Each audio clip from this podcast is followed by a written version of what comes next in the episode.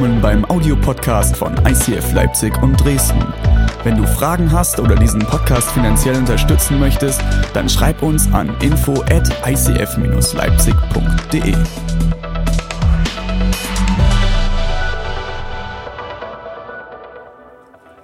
Wir werden jetzt heute die letzte Predigt hören von unserer Entscheidungsserie. Unsere erste Predigt durfte ich halten vor zwei Wochen. Dort ging es um den Filter, wie ich göttliche Entscheidungen treffen kann, wie ich Sachen abwägen kann. Letzte Woche hat Uschi gepredigt. War das gut? Ich durfte letzten Sonntag zweimal im ICF Berlin predigen. Es war ein extrem genialer Sonntag. Es ist immer mal schön, Gastpredigen zu gehen. Da ist man nämlich immer, da, da ist irgendwie so was Besonderes, ist man dann, weil dann müssen die nicht ihren eigenen Pastor hören. Man ist so der Besondere, so der Leckerbissen. Das finden immer alle toll. Ähm, Du hörst mich auch gerne, danke. Danke, Ralf. Danke, danke. Und ähm, Uschi hat darüber geredet, dass unsere Prioritäten im Leben unsere Entscheidungen beeinflussen. Dort, wo du eine Priorität in deinem Leben gesetzt hast, ob du das bewusst gemacht hast oder unbewusst, das wird jede deiner Entscheidungen beeinflussen. Umso wichtiger ist es, dass wir anfangen, bewusst wahrzunehmen, wie setzen wir denn Prioritäten und bewusst unsere Prioritäten auch zu setzen. Heute werden wir uns dieses Video vornehmen und ich werde euch die Antworten zu all den Fragen geben, die in dem Video vorkamen. Ganz einfach. Fleisch, vegan oder vegetarisch? Fleisch. So, und damit sind wir fertig. Nein, iOS oder Microsoft oder Android. Da brauchen wir nicht lange drüber reden. Gut, die Fragen werden wir natürlich nicht alle beantworten, die dürft ihr nämlich alle selbst beantworten, weil wir sind eine Kirche mit erwachsenen Menschen und unser Ziel ist es, dass ihr erwachsen und mündig eigene Entscheidungen lernt zu treffen. Ob mir die passen oder nicht, interessiert nicht, sondern es geht um dein Leben und du musst lernen, Entscheidungen für dein Leben zu treffen. Und ich muss immer wieder neu lernen, Entscheidungen für mein Leben zu treffen, für meine Familie, für meine, mein Zuhause. Und das geht euch auch nichts an, wie ich das mache. Das ist meine Sache. Und das wünsche ich mir für unsere Kirche, dass wir eine Kirche von erwachsenen, mündigen Menschen sind, die lernen und bereit sind, sich immer wieder aufzumachen, um gesunde, göttliche Entscheidungen zu treffen. Ich weiß nicht, ob du dich noch erinnerst an Uschis Predigt von letzter Woche. Und zwar hatte Uschi hier vorne so einen kleinen Tisch stehen. Uschi hat mich natürlich wieder völlig in Schatten gestellt mit all ihren kreativen und medialen Einflüssen, Videos und wo alle gelacht haben und irgendwelche kreativen Umsetzungen und alles. Genauso wie meine Frau. Und danach muss ich dann immer predigen. Das ist immer super. Aber Uschi, ich bin sehr stolz auf dich. Du machst das super.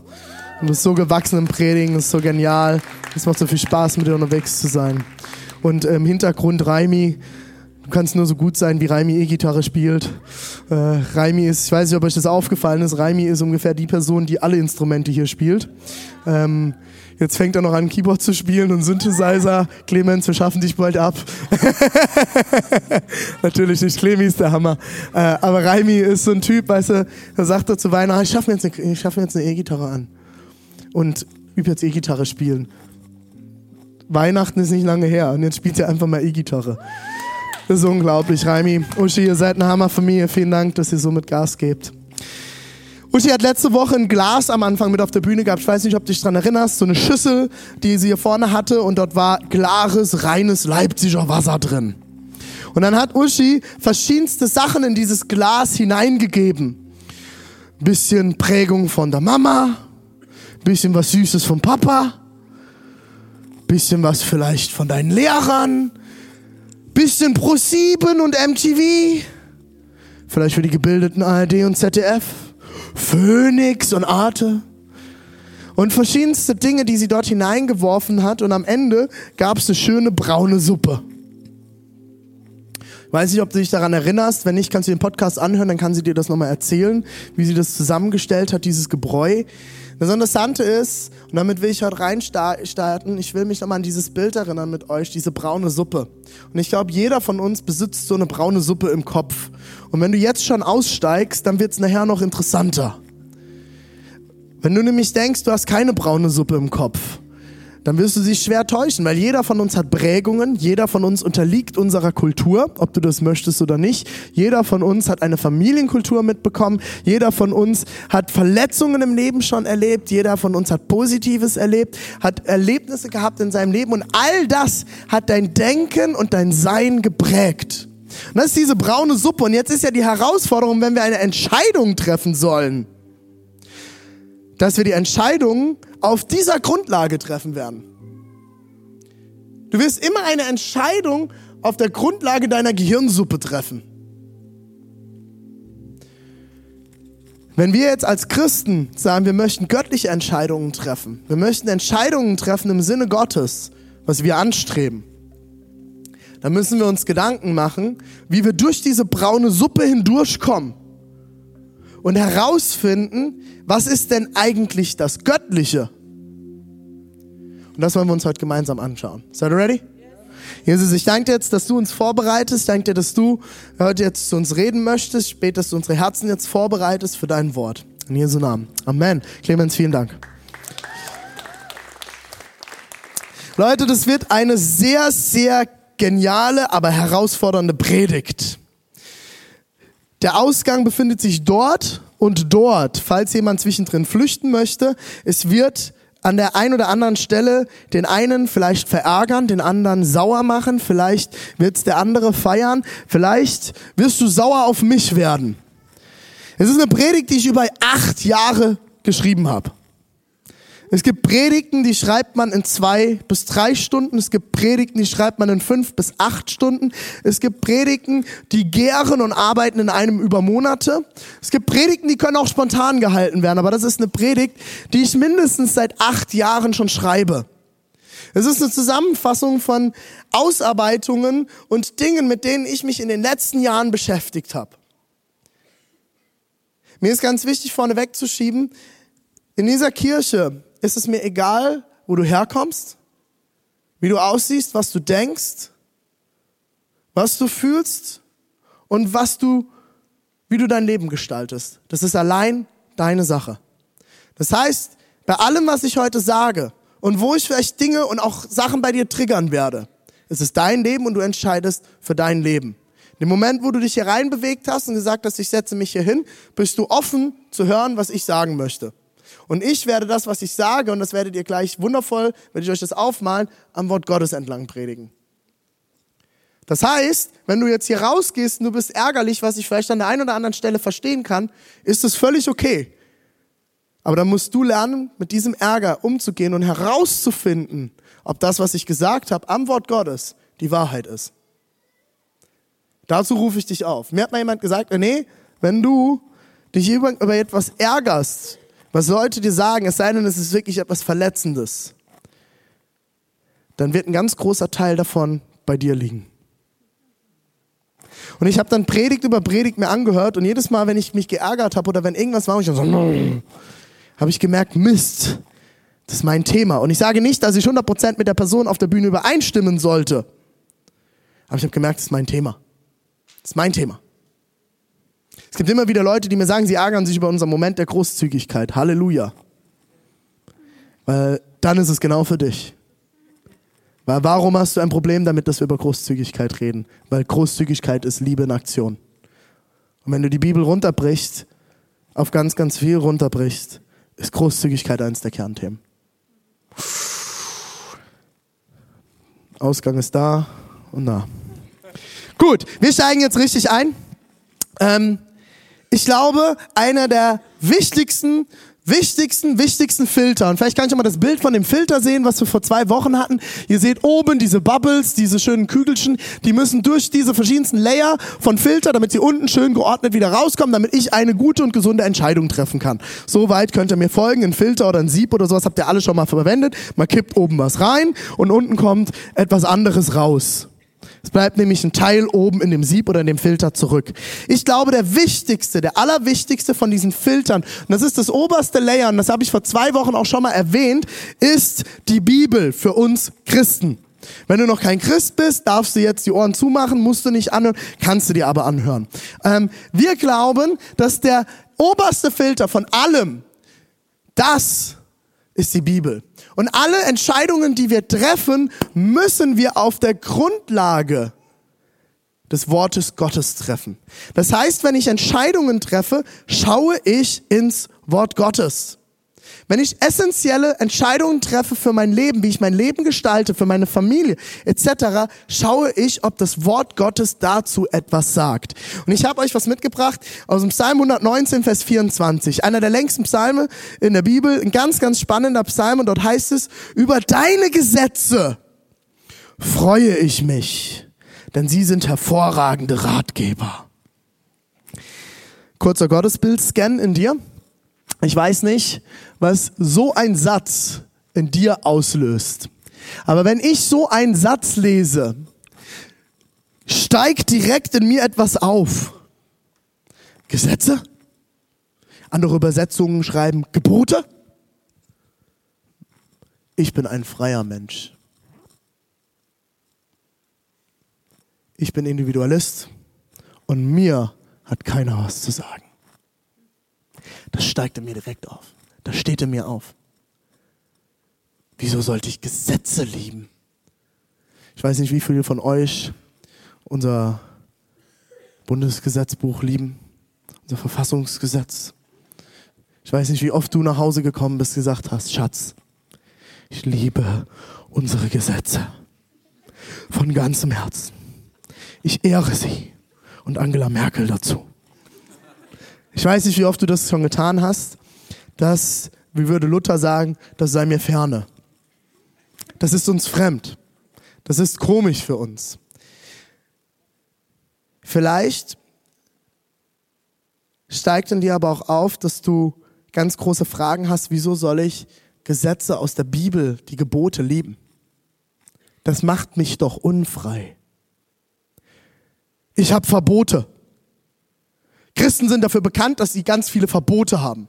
Was sie dürfen und was sie nicht dürfen, oder? Es sind immer wieder Gespräche, die ich auf Partys habe, wenn ich darüber erzähle, was ich mache. Heißt, du lässt dir jetzt vorschreiben von irgendeinem Buch, das über 2000 Jahre alt ist, was du zu tun und zu lassen hast? Ähm, ja. Aha. Interessant. Interessanter Fakt. Wir Christen sind schon interessant. Je nachdem, was deine Prägung ist, was in deiner Gehirnsuppe jetzt mitschwimmt, an Prägungen, an Dingen, die du erfahren hast, die du gehört hast, die du gesehen hast, die du erlebt hast, wird irgendetwas in dir anspringen. Und je nach kirchlicher oder auch theologischer Prägung, unter der du gelaufen bist, wird in dir etwas anspringen. Und Jetzt kommt noch deine deutsche Kultur hinzu, die eine, Morali eine, Moralis eine moralische Kultur ist, eine Schuldkultur ist. Da werde ich dir garantieren, dass 100% der Leute in diesem Raum irgendetwas dort anspringt. Wir leben nämlich in einer Schuldkultur und Gesetze sind für uns Gesetze, oder? Alles, was geschrieben ist, wird befolgt in Deutschland. Das ist Teil unserer Kultur, ist übrigens in anderen Kulturen nicht so. In Schamkulturen läuft das komplett anders. Dort gibt es nämlich fast ausschließlich unausgesprochene Gesetze. Ich habe in Südafrika Schamkultur sehr gut kennenlernen dürfen. Dort ist zum Beispiel ein unausgesprochenes, ein ungeschriebenes Gesetz ist, never stand up against a Zulu. Zulus sind ein Kriegervolk, die bis heute in Südafrika leben. Und das fängt schon in der Schule an. Du lernst das. Wenn irgendjemand in der Klasse Mist macht, und es war ein Zulu, wird niemand sich auch nur wagen, etwas gegen diese Person zu sagen, inklusive der Lehrer. You never stand up against the Zulu. Das ist nur ein ausgesprochenes, äh, unniedergeschriebenes Gesetz. Das ist Teil dieser Kultur. Das hat diese Menschen geprägt. Wir wollen weiterlesen. Jetzt wird es ganz, ganz spannend. Ich lese weiter in diesem Psalm. Dein Wort ist meine Lieblingsspeise. Die Bibel ist ein saftiges Steak ein gut gegrilltes Stück Tofu. Schöne Götterspeise. Es ist süßer als der beste Honig. Ich wusste noch nichts von Steaks zu der Zeit. Äh, es ist süßer als der beste Honig. Ich weiß nicht, ob du so schon mal über die Bibel geredet hast. Wenn du aus deiner Zeit mit Gott kommst, oh, dieses Buch ist so süß wie Honig. Das ist meine Lieblingsspeise. Ich verspeise es den ganzen Tag. Und jetzt jetzt noch gerne. Dein Gesetz macht mich einsichtig und klug. Deshalb ist mir jede Art von Falschheit verhasst. Dein Wort ist wie ein Licht in der Nacht, das meinen Weg erleuchtet. Wenn du in deinem Wort festgelegt hast, das, was du in deinem Wort festgelegt hast, das will ich tun. Gerechter Gott. Ich habe einen Eid darauf geleistet und dazu stehe ich. Je nach Gottesbild und Prägung in dir wird irgendetwas in dir anspringen. Wenn du Gott nie als einen liebenden Gott, der etwas Gutes mit dir vorhat, der einen genialen Plan mit dir hat, der möchte, dass du aufblühst, dass du gesegnet bist in deinem Leben. Wenn du das nicht gelernt hast, nicht kennengelernt hast, sondern einen gesetzlichen Gott, du den, deine, du schlechte Vatererfahrungen hattest, all das, mit diesen Augen wirst du alles lesen, was in der Bibel steht. Das müssen wir wissen. Das musst du wissen, wenn du die Bibel verwendest. Mit welcher Brille und mit welchen Augen, mit welcher Prägung wirst du dieses Wort lesen. Wieso kann David, der das hier geschrieben hat, schreiben, dein Wort ist meine Lieblingsspeise, ich liebe deine Gesetze, sie machen mich einsichtig und klug, weil er etwas verstanden hat, was ich glaube, was viele Christen immer wieder, inklusive mir, nicht 100% verstanden haben. Und deswegen lesen wir so wenig in der, in der Bibel, deswegen verstehen wir die Dinge in der Bibel falsch, deswegen verurteilen wir Menschen, die nicht nach dem Wort Gottes äh, leben, deswegen stellen wir uns auf die Straße und brüllen Menschen an, dass sie in die Hölle gehen sehen, das ist alles Teil von Christenheit, die unter einer theologischen Prägung steht, die nicht verstanden hat, dass Gott ausschließlich reine Liebe ist dass er nur Gutes mit uns fort. Heißt das im Umkehrschluss, dass mir nichts mehr Schlechtes im Leben passieren wird? Heißt es im Umkehrschluss, dass ich nur noch gesegnet bin, wenn ich dem Wort Gottes folge? Heißt es im Umkehrschluss, dass ich keine Herausforderungen mehr in meinem Leben habe? Nein, heißt es nicht. Aber ich bin davon überzeugt, dass die Bibel Antworten auf diese Fragen und diese Momente in unserem Leben hat. Die Frage ist, ob wir bereit sind, ihr zu vertrauen, Gott zu vertrauen und dass er etwas für uns vorbereitet hat.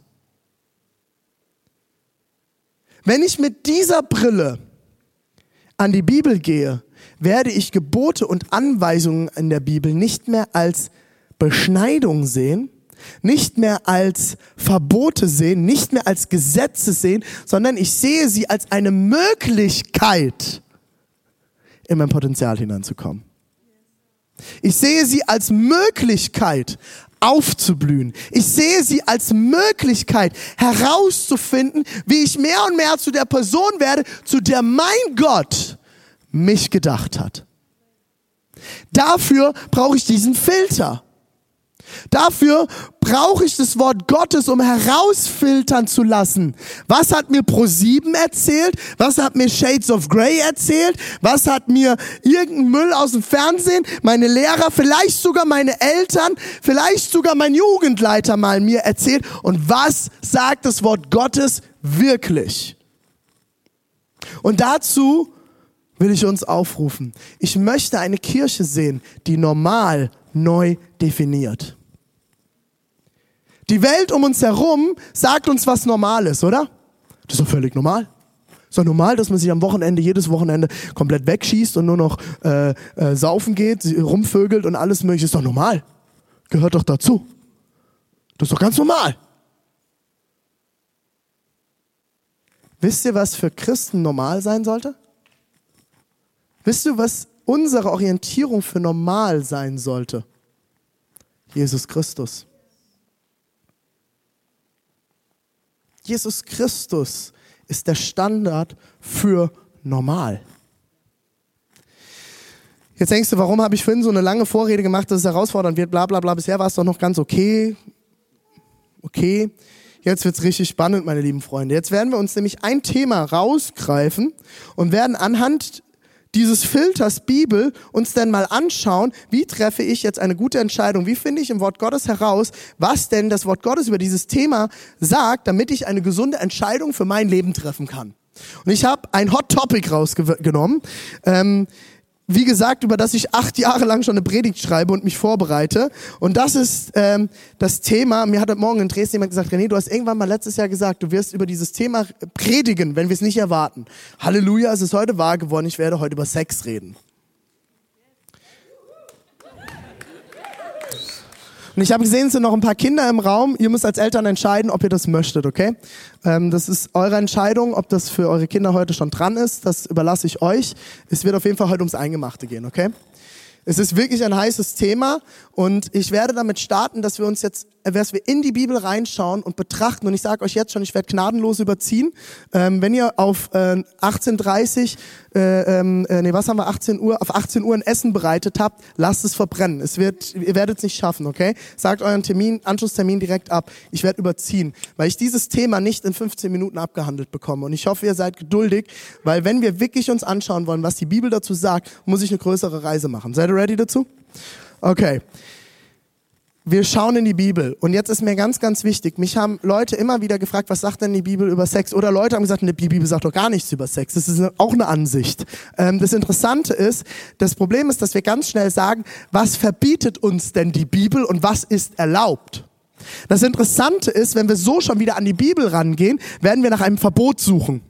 Dann werden wir nach einem Satz suchen, der uns sagt, das darfst du und das nicht. Bis hierhin darfst du gehen, bis dahin darfst du gehen, aber nicht weiter. Das Problem ist, dass die Bibel meines Erachtens nach nicht so funktioniert. Wenn wir herausfinden wollen, was die Bibel wirklich sagt, müssen wir die Bibel im Gesamtkontext und die Aussage oder das Thema, nach dem wir schauen, im Gesamtkontext suchen. Das heißt, wenn du jetzt von mir erwartest, dass ich dir eine Bibelstelle bringe und die gibt dir die Antwort und dann ist alles gut, das werde ich nicht tun. Wir werden uns heute einen Haufen Bibelstellen anschauen und werden uns anschauen, was sagt das Wort Gottes zu diesem Thema. Weil wir leben das, lieben das Wort Gottes, weil es süßer ist als Honig. Wir schauen uns an, Sex ist ein Geschenk Gottes. Das ist die Grundlage von allem. Das ist, sagt die Bibel, grundsätzlich über Sexualität. Und jetzt fängt es schon an, je nach Prägung und Erlebnissen in deinem Leben kannst du diese Aussage unterschreiben oder nicht.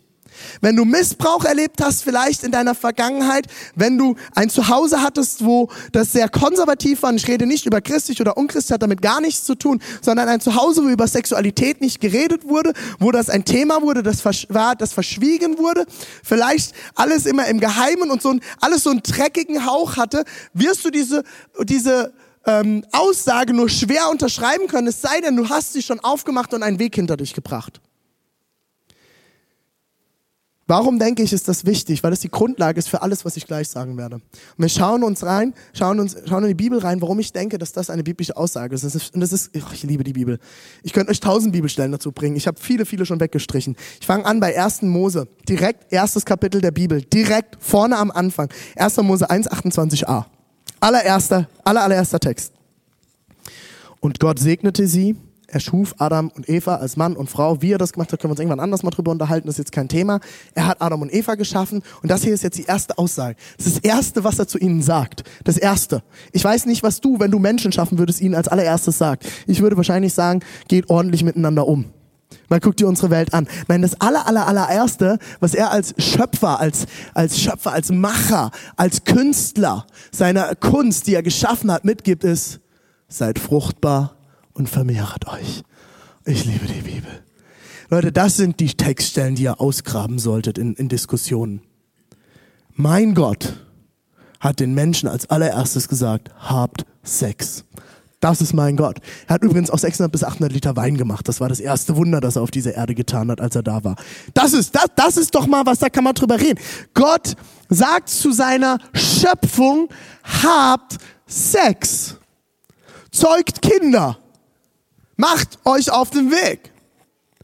Habt Sex, habt Spaß, habt Freude. Das ist die Grundlage für Sexualität. Wir gehen ein, gehen Kapitel weiter. Zweites Kapitel in der Bibel. Zweites, okay? Ich gehe jetzt durch jedes Kapitel in der Bibel durch. Euch. Zweites Kapitel. Zweites Kapitel 24, Vers 24 bis 25. Aus diesem Grund verlässt ein Mann seinen Vater und seine Mutter, verbindet sich mit seiner Frau und wird völlig eins mit ihr. Sie werden ein Fleisch, sagen alte Übersetzungen.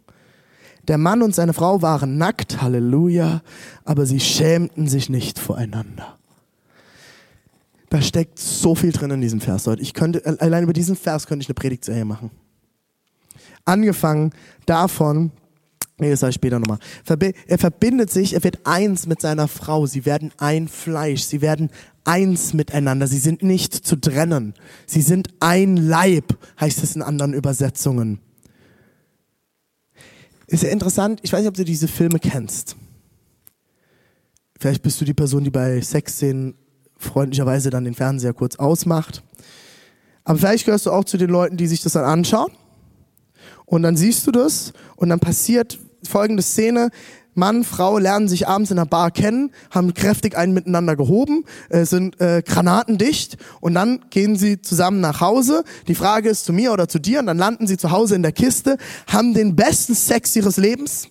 Es funktioniert alles. Von vorne bis hinten. Sie kommen gemeinsam, wie immer. Das funktioniert nämlich immer so. Mal übrigens, so wird uns beigebracht, wie Sex funktioniert, ne? Das ist das Bild, das uns in solchen Filmen vermittelt wird. Das mal am Rande. Und dann passiert das und dann ist der nächste Morgen. Die Frau wird nach, wach, klettert aus ihrem Bett, stellt fest, sie ist nackt. Und das Erste, was sie tut, ist, sie bedeckt sich, damit der Mann sie nicht sieht. Wie sinnlos ist das bitte?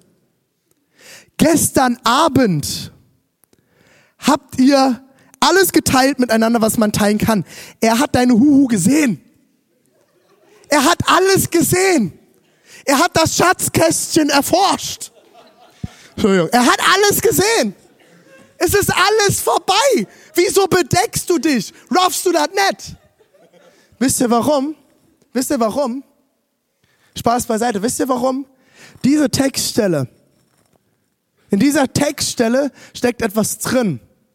Und andere Bibelübersetzungen beschreiben es auch mit, sie erkannten einander. Adam und Eva erkannten einander.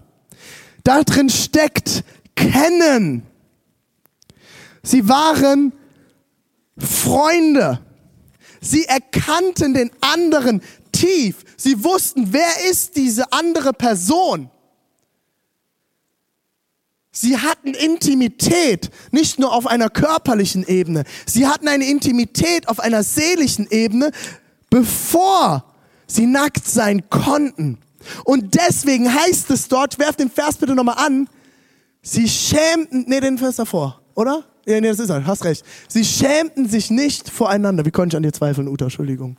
Sie schämten sich nicht voreinander. Ihr merkt, in diesen Filmen ist schon mal irgendwas schräg. Und jetzt wird es aber noch genialer. Lass den Vers mal um.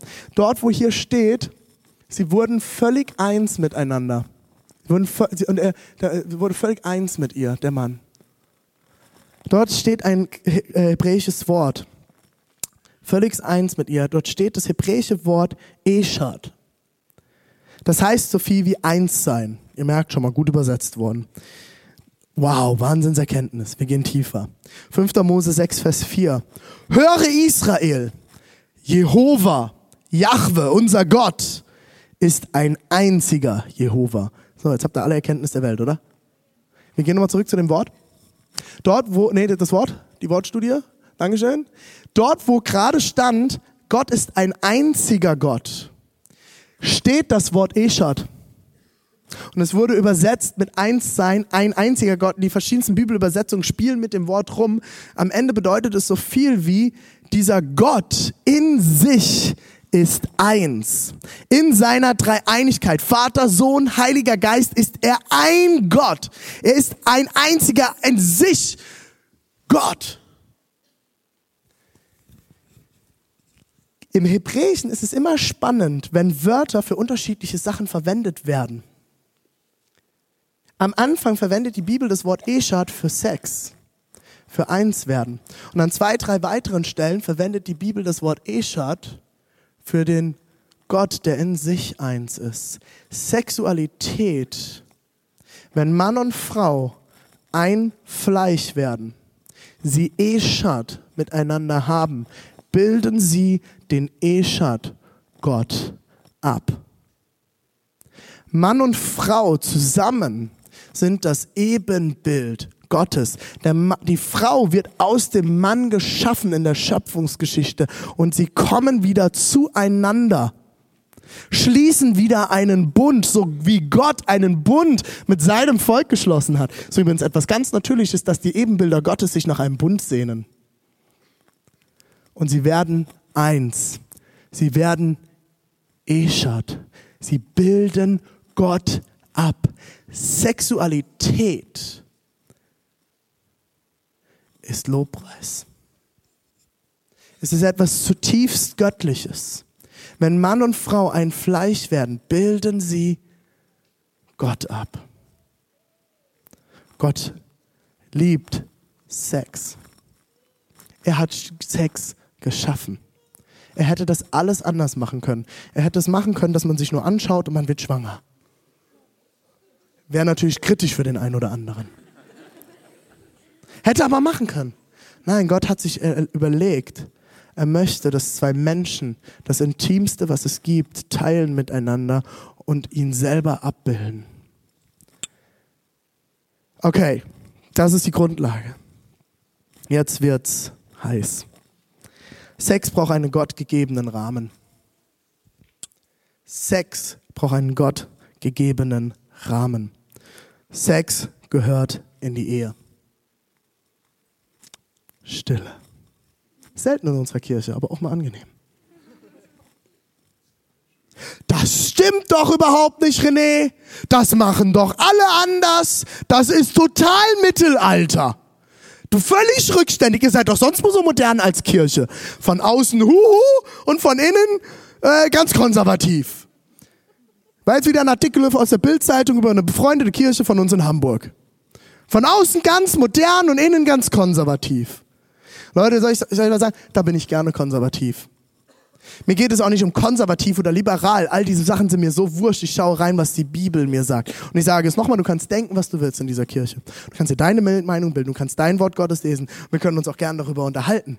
Aber ich werde in die Bibel schauen und ich werde biblische Prinzipien lernen. Und hier geht es nicht um Moral, hier geht es nicht um ein Gesetz, sondern hier geht es darum, dass Gott dich frei machen will, dass Gott dich zum Aufblühen bringen will, dass Gott dich segnen will und dass Gott etwas Geniales für dich und deine Sexualität vorhat. Sind deswegen, haben deswegen alle Paare, die vorher Sex miteinander haben, jetzt ein Problem? Nein! Kann Sex vor der Ehe, in der Ehe später gesegnet sein? Ja. Kann Sex vor der Ehe Spaß machen und toll sein? Halleluja.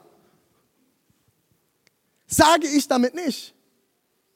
Sage ich damit, du ruinierst dein Leben, wenn du Sex vor der Ehe hast? Sage ich nicht. Ist deine Beziehung deswegen zum Scheitern verurteilt? Habe ich nie gesagt.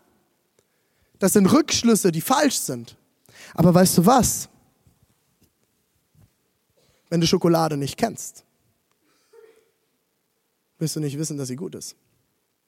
Wenn du nicht weißt, dass Gott gut ist und etwas Größeres und Besseres für dich und deine Partnerschaft, für deine Sexualität vorhat, wirst du dich nicht aufmachen danach, danach zu streben.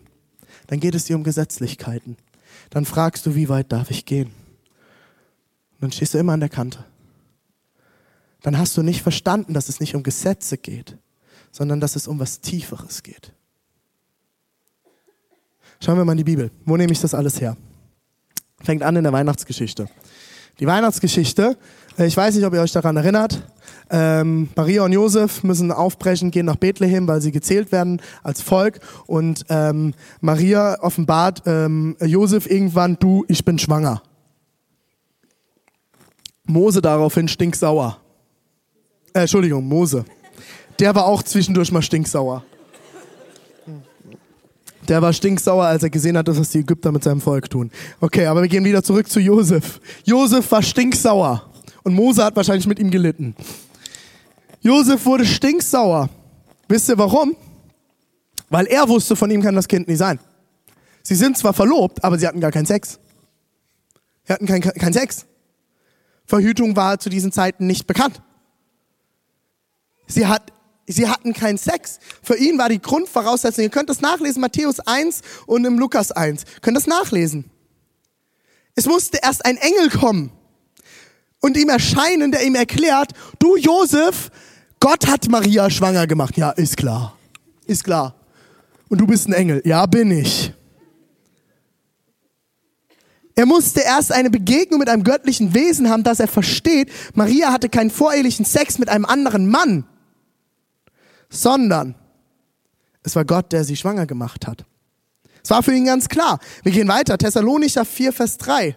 Und ich benutze jetzt ganz bewusst äh, neutestamentliche Stellen, damit mir nachher auch keiner sagen kann, ja, Altes Testament.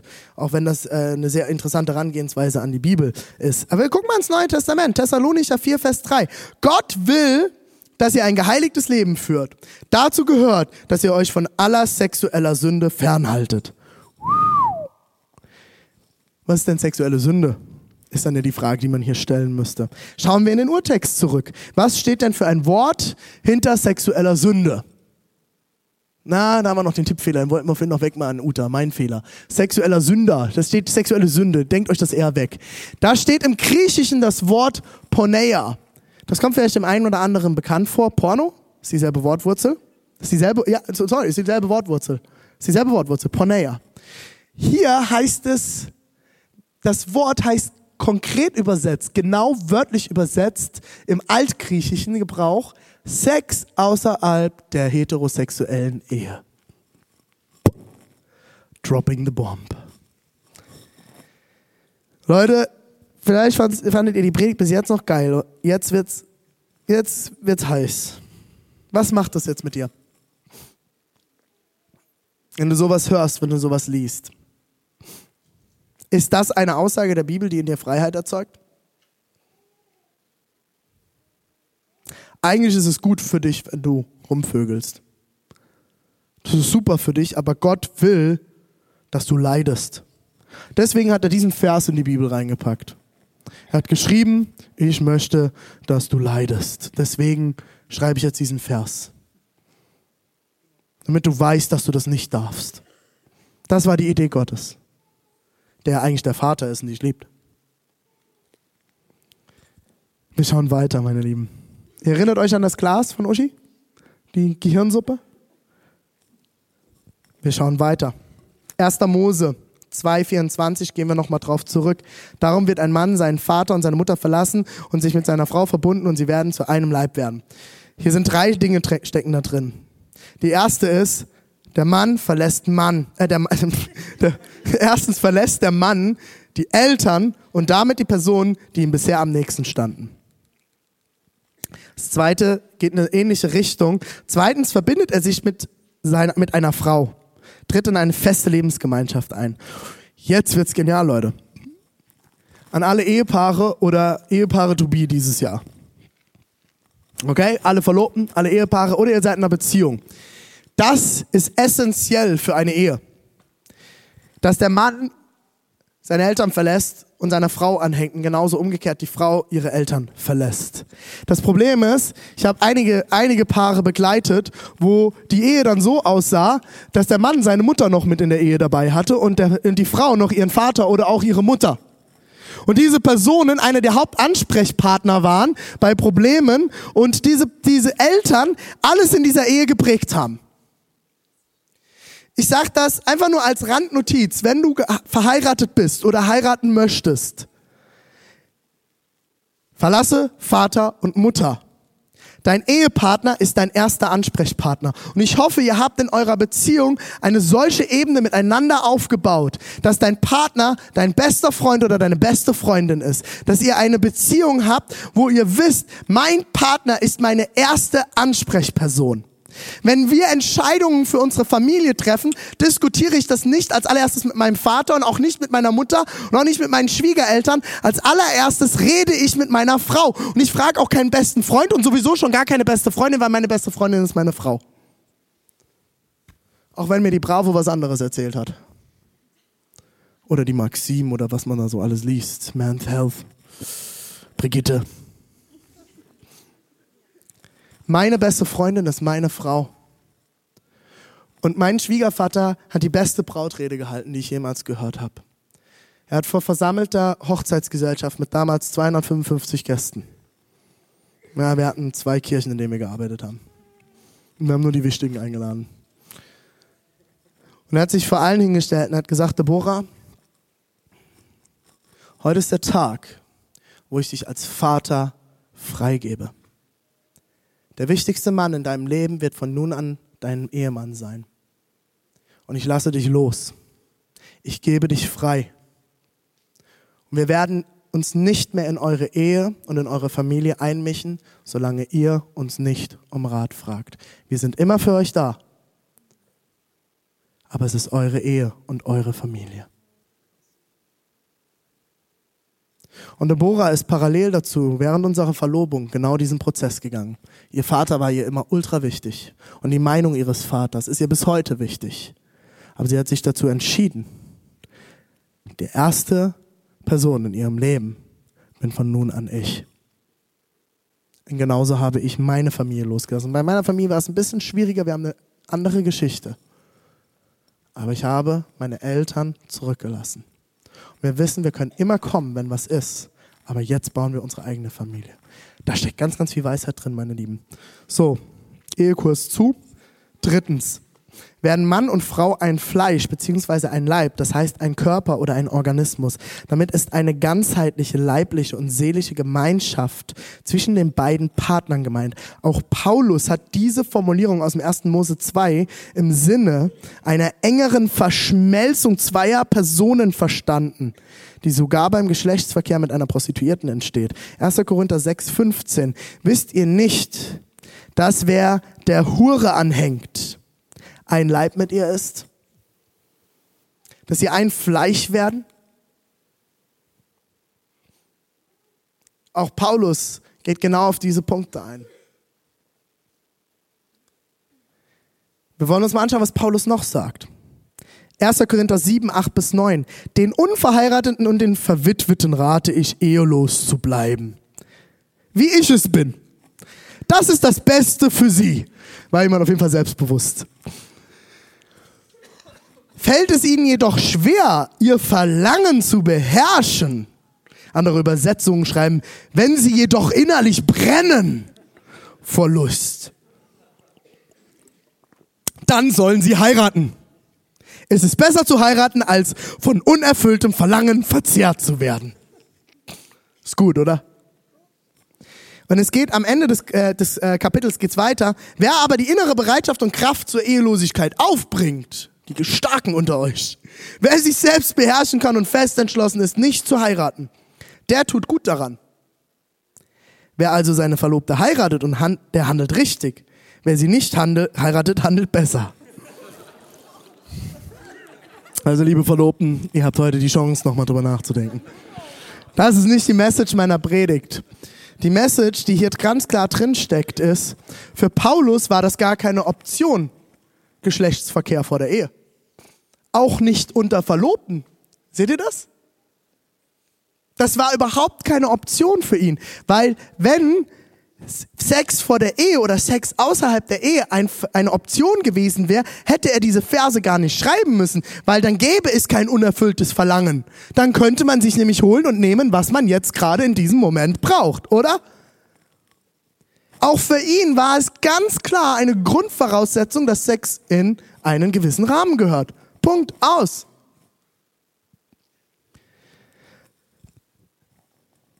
Was ziehe ich jetzt daraus? Ich habe euch jetzt ein paar Verse, ein paar Bibelstellen, ein paar Kontexte gezeigt. Ich ziehe für mich raus. Und das bringt alles auf einen Nenner. Maximale Intimität erfordert maximale Verbindlichkeit. Lass das mal sacken. Maximale Intimität erfordert maximale Verbindlichkeit. Gefällt das meiner Kopfsuppe? Deswegen trage ich heute Hut. Nein. Das gefällt ihr nicht. Und du kannst jetzt in diesem Moment abschalten, du kannst jetzt äh, gehen, du kannst auch sagen, der hat einen komischen Hut an, der trägt Tattoos, deswegen höre ich dem jetzt nicht mehr weiter zu. Kannst du alles jetzt auf mich projizieren oder du machst dich jetzt nochmal auf, mit mir herauszufinden, was ist denn diese maximale Intimität? Jetzt wird's ganz lustig, ich habe einen britischen Zoologen und Verhaltensforscher zu Rate geholt. Desmond Morris. Er differenziert zwischen verschiedensten Intimitätsebenen. Du darfst es mal anwerfen, Uta. Jetzt haben wir die verschiedensten Ebenen der Intimität. Die erste Ebene, erste Ebene, die erste Ebene ist Auge, Körper. Man sieht jemanden, man findet die Person schön, findet sie hübsch. Auge, Körper. Zweite Ebene, Auge, Auge. Man schaut sich in die Augen. Dritte Ebene von Intimität ist Stimme, Stimme. Man will am Telefon nicht auflegen. Man hört diese Stimme und man weiß, diese Person. Ich will sie immer hören, mein Leben lang. Stimme, Stimme. Wir haben Hand, Hand. Erinnert euch noch an diesen Moment? Das erste Mal Händchen halten. Das war so intim, oder? Das war die höchste Intimität, die man mit einer anderen Person außer mit seiner Familie jemals erlebt hat. Händchen halten. Dann wird's ganz spannend. Arm, Schulter. Kennt ihr das im Kino? Ach, kannst du mal die Popcorn? Das ist egal. Alles, alle, alles erfüllt. Arm, Schulter. Die nächste Ebene der Intimität ist Arm-Taille. Beim Tanzen. Die Hand ist aber immer da, wo sie nicht hingehört. Arm-Taille. Danach kommt Mund-Mund. Findet unsere Tochter mittlerweile sehr lustig, wenn wir uns küssen. Mund-Mund. Achte Ebene, Hand-Kopf. Ich weiß nicht, ob du mal erlebt hast, dass dir ein Partner über den Kopf gestreichelt hat. Das kann sehr intim sein. Das ist was sehr Persönliches. Handkörper. Mundbrüste. Handgenitalien. Und die höchste Ebene der Intimität, Genitalien, Genitalien. Zur zwölften Kontaktebene bzw. Phase der Intimität schreibt Morris, damit ist schließlich die Stufe der vollkommenen Vereinigung, Vereinigung der Partner erreicht. Doppelpunkt, maximale Intimität. Können wir soweit folgen, oder? Relativ einfach, verständlich, teilweise lustig. Was ist aber dann maximale Verbindlichkeit? Und Leute, jetzt wird's richtig genial. Hierzu habe ich mir auch wieder jemanden zu Rate geholt. Professor Dr. Armin Baum, Professor für Baumschule, äh, Professor für Neues Testament an der Freien Theologischen Hochschule Gießen. Er unterscheidet zwischen fünf Ebenen der Verbindlichkeit. Wir haben jetzt rausgefunden, was die Ebenen der Intimität sind. Wir schauen uns jetzt an, was sind denn die unterschiedlichen Ebenen der Verbindlichkeit. Die geringste Verbindlichkeit besteht, wenn beide Sexualpartner ausschließen, dass sie zusammenbleiben. One Night Stand. Wir schließen aus, dass wir zusammenbleiben. Damit ist keine Verbindlichkeit dem anderen gegenüber da. Oder? Zweitens, eine etwas höhere Verbindlichkeit ist gegeben, wenn die Partner es für möglich halten, dass sie zusammenbleiben. Wir lernen uns kennen, eventuell bleiben wir zusammen, wissen wir aber noch nicht genau. So der Start in eine Beziehung. Eine wesentlich größere Verbindlichkeit ist gegeben, wenn die Partner sich privat versprechen zu heiraten, allgemein bekannt als Verlobung. Vierte Ebene. Können wir soweit folgen, oder? Vierte Ebene. Die Verbindlichkeit eines solchen Verlobungsversprechens kann dadurch gesteigert werden, dass es öffentlich auf Facebook gepostet wird. Nein, öffentlich gemacht wird. Aber auch ein öffentliches Verlobungsversprechen ist rechtlich nicht bindend und kann folgenlos zurückgenommen werden. Jemand schon mal erlebt, dass Menschen sich äh, ihre Verlobung aufgelöst haben? Schon mal mitgekriegt, jemand? Ein paar Leute, ein paar Leute haben es mitgekriegt. Ich habe das schon ein paar Mal mitgekriegt. So Leute gedacht haben, sie wollen heiraten. Und dann sind sie in die nächste Ebene gekommen ihrer Beziehung, haben festgestellt, oh, nee, ich glaube doch nicht. Und das ist gut. Und wir sagen das auch allen Paaren, die wir in ihrer Verlobungsphase begleiten. Auch die Verlobungsphase heißt nicht, ihr seid verheiratet, sondern es ist eine nächste Ebene, in der man noch mehr herausfindet, möchte ich mit dieser Person mein Leben teilen. Aber es kann einfach aufgelöst werden. Problemlos. Ohne große Folgen rechtlicherseits. Man muss halt mit ein paar Leuten, mit ein paar Leuten muss man halt erklären, dass das jetzt anders gekommen ist, als man sich das gedacht hat. aber es hat keine großen Folgen. Fünfte Ebene. Die höchste Form der Verbindlichkeit wird erreicht, wenn zwei Liebende sich ein rechtlich bindendes Eheversprechen geben. Dies kann je nach Zeitepoche und Kultur vor einer staatlichen oder einer kirchlichen Instanz erfolgen oder vor beiden, in Klammern Deutschland. Von den vorangehenden Graden der Verbindlichkeit unterscheidet sich diese fünfte Stufe qualitativ dadurch, dass das Eheversprechen vor dem Standesamt nicht ohne Rechtsfolgen zurückgenommen werden kann. Erst dieses rechtlich bindende Eheversprechen, dieser Bund, bedeutet maximale Verbindlichkeit. Das ist maximale Verbindlichkeit. Ich weiß nicht, ob du weißt, wie eine Scheidung in Deutschland funktioniert. Du brauchst ein Jahr lang, wo du getrennt voneinander lebst, wo du die Scheidung angemeldet hast, bis du vor dem Scheidungsrichter sitzt und geschieden werden kannst in Deutschland. Es dauert einen Prozess, bis die Scheidung durch ist. Und Scheidung ist in 90 Prozent aller Fällen ätzend, ekelhaft und dreckig. Und es macht keinen Spaß. Ich habe mehrere Freunde und Bekannte durch Scheidungen hindurch begleitet. Äh, Mattis, der vor einer Weile hier gepredigt hat, ist sogar mit einem Ehepaar aus seiner Gemeinde zum Scheidungsrichter gefahren. Das war eine der verrücktesten Sachen, die er jemals gemacht hat. Und der Scheidungsrichter hat auch gesagt, ich hatte noch nie einen Pastor bei einer Scheidung dabei. Immer nur andersrum. Das sind Dinge, die passieren. Aber sie sind nicht schön. Und eine Ehe aufzulösen, macht keinen Spaß, weil es die intimste und höchste Verbindlichkeit ist, die man einander zusprechen kann. Ich möchte mein Leben mit dir teilen. Wenn du nicht bereit bist, ein Commitment, eine Verbindlichkeit einzugehen, warum forderst du oder gibst einer Person das Intimste, was du hast? Für mich macht das keinen Sinn. Liebe Männer, wisst ihr, was wahre Männlichkeit ist? Wahre Männlichkeit ist nicht das, was uns das Fernsehen und die ganzen Filme sagen. Wo sie uns sagen, wenn du viel saufen kannst, das ist männlich. Wer den meisten Shit wegrauchen kann, das sind männliche Typen. Wer dicke Muckis hat, die meisten Siege einholt, viel Geld verdient und die meisten Frauen hatte. Das sind Männer. Das ist doch das, was uns überall in den Medien erzählt wird. Aber wisst ihr eigentlich, was wahre Männlichkeit ist? Wahre Männlichkeit ist Verantwortung übernehmen. Wahre Männlichkeit ist zu seinem Wort zu stehen. Wahre Männlichkeit ist es aufzustehen und andere zu schützen. Mehr an jemand anderes zu denken als an sich selbst zu kämpfen, bereit zu sein, zu warten, den anderen zu suchen und zu warten, dass einem die Frau wichtiger ist als der eigene Trieb. Das ist zutiefst männlich. Und liebe Männer, ich weiß nicht, ob ihr jemals darüber nachgedacht habt, was eigentlich bei Sex passiert.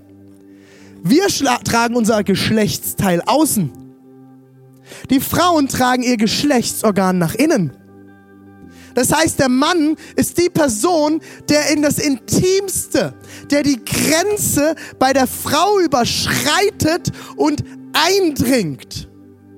Er dringt in das Tiefste, in das, was die Frau am tiefsten hat, hinein. Und er verschmilzt mit dieser Frau. Männer, da gehört Verantwortung dazu.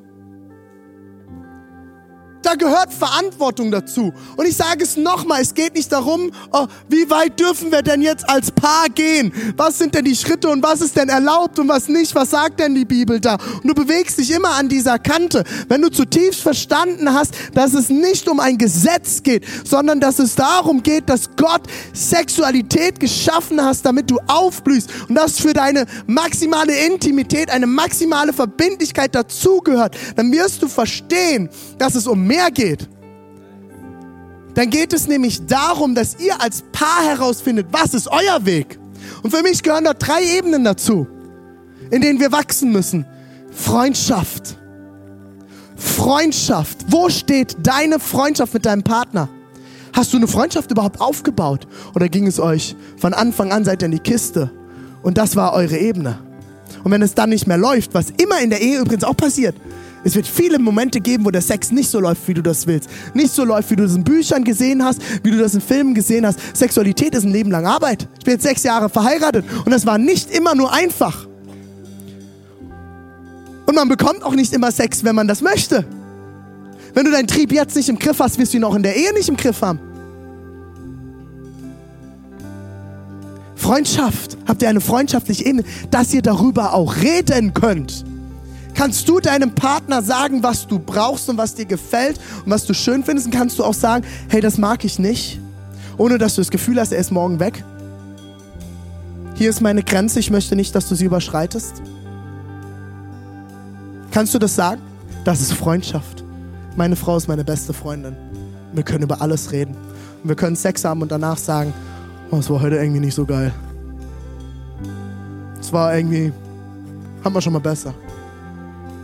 Und ich kann sagen, das war nicht so schön. Und sie kann mir das sagen. Das ist Freundschaft. Das Zweite ist, dass wir geistlich miteinander wachsen. Wenn ihr Jesus nachfolgt, geht zusammen in Gottesdienste, betet zusammen, sucht euren Gott, werdet geistlich eins. Und die dritte Ebene ist die Sexualität, das Körperliche. Die Frage, die wir uns gestellt haben als Paar, auch in der Verlobungsphase war nicht, wie weit dürfen wir gehen, sondern ich habe als Mann habe ich Verantwortung übernommen, habe mich gefragt, wie weit kann ich Verantwortung für meine Frau übernehmen? Wie weit kann ich gehen, wenn sie morgen, wenn ich sie morgen gehen lassen muss? Was kann ich verantworten als Mann?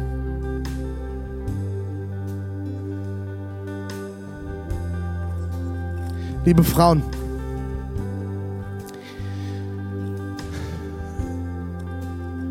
ihr seid mehr wert. Ihr seid mehr wert. Wie definierst du deinen Wert? Das Intimste, was du hast, ist mehr wert, als es einfach an jemanden hinzugeben.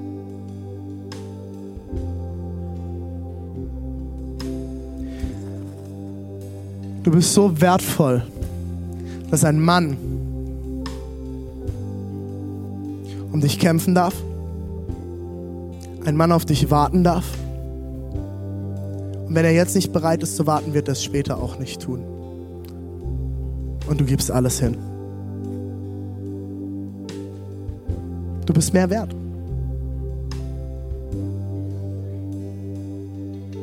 Liebe Männer, ihr seid mehr wert. Und ihr könnt Wert schaffen. Wusstet ihr das? Ihr könnt Wert geben.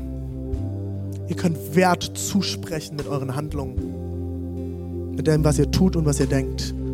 Werdet ihr Wert zusprechen können oder auch Wert nehmen können.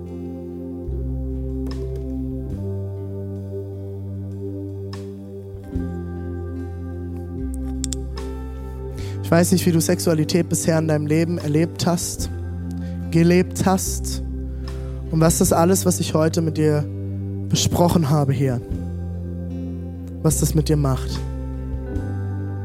Ich will abschließend noch einmal sagen, wir sind keine moralisierende Kirche. Jeder ist herzlich willkommen und du kannst dein Leben gestalten, wie du willst.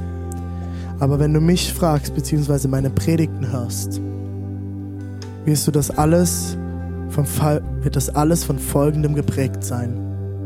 Ich liebe Jesus über alles. Und deshalb orientiere ich mich an seinem Wort. Wo stehst du? Wo stehst du heute? Bist du bereit, dich neu aufzumachen und herauszufinden, was Gott denkt? Was Gott für dich bereit hat? Wie er dich segnen will?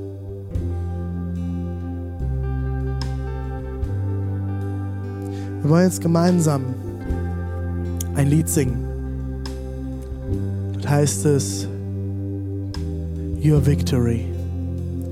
Jesus, du bist der Sieg. Du hast mich zum Leben gebracht. Und ich weiß nicht, welcher Punkt heute dein Punkt ist. Vielleicht bist du ganz am Anfang hängen geblieben. Du merkst, du musst Gott überhaupt mal wirklich neu kennenlernen, wer er wirklich ist, wie er ist und wie er über dich denkt.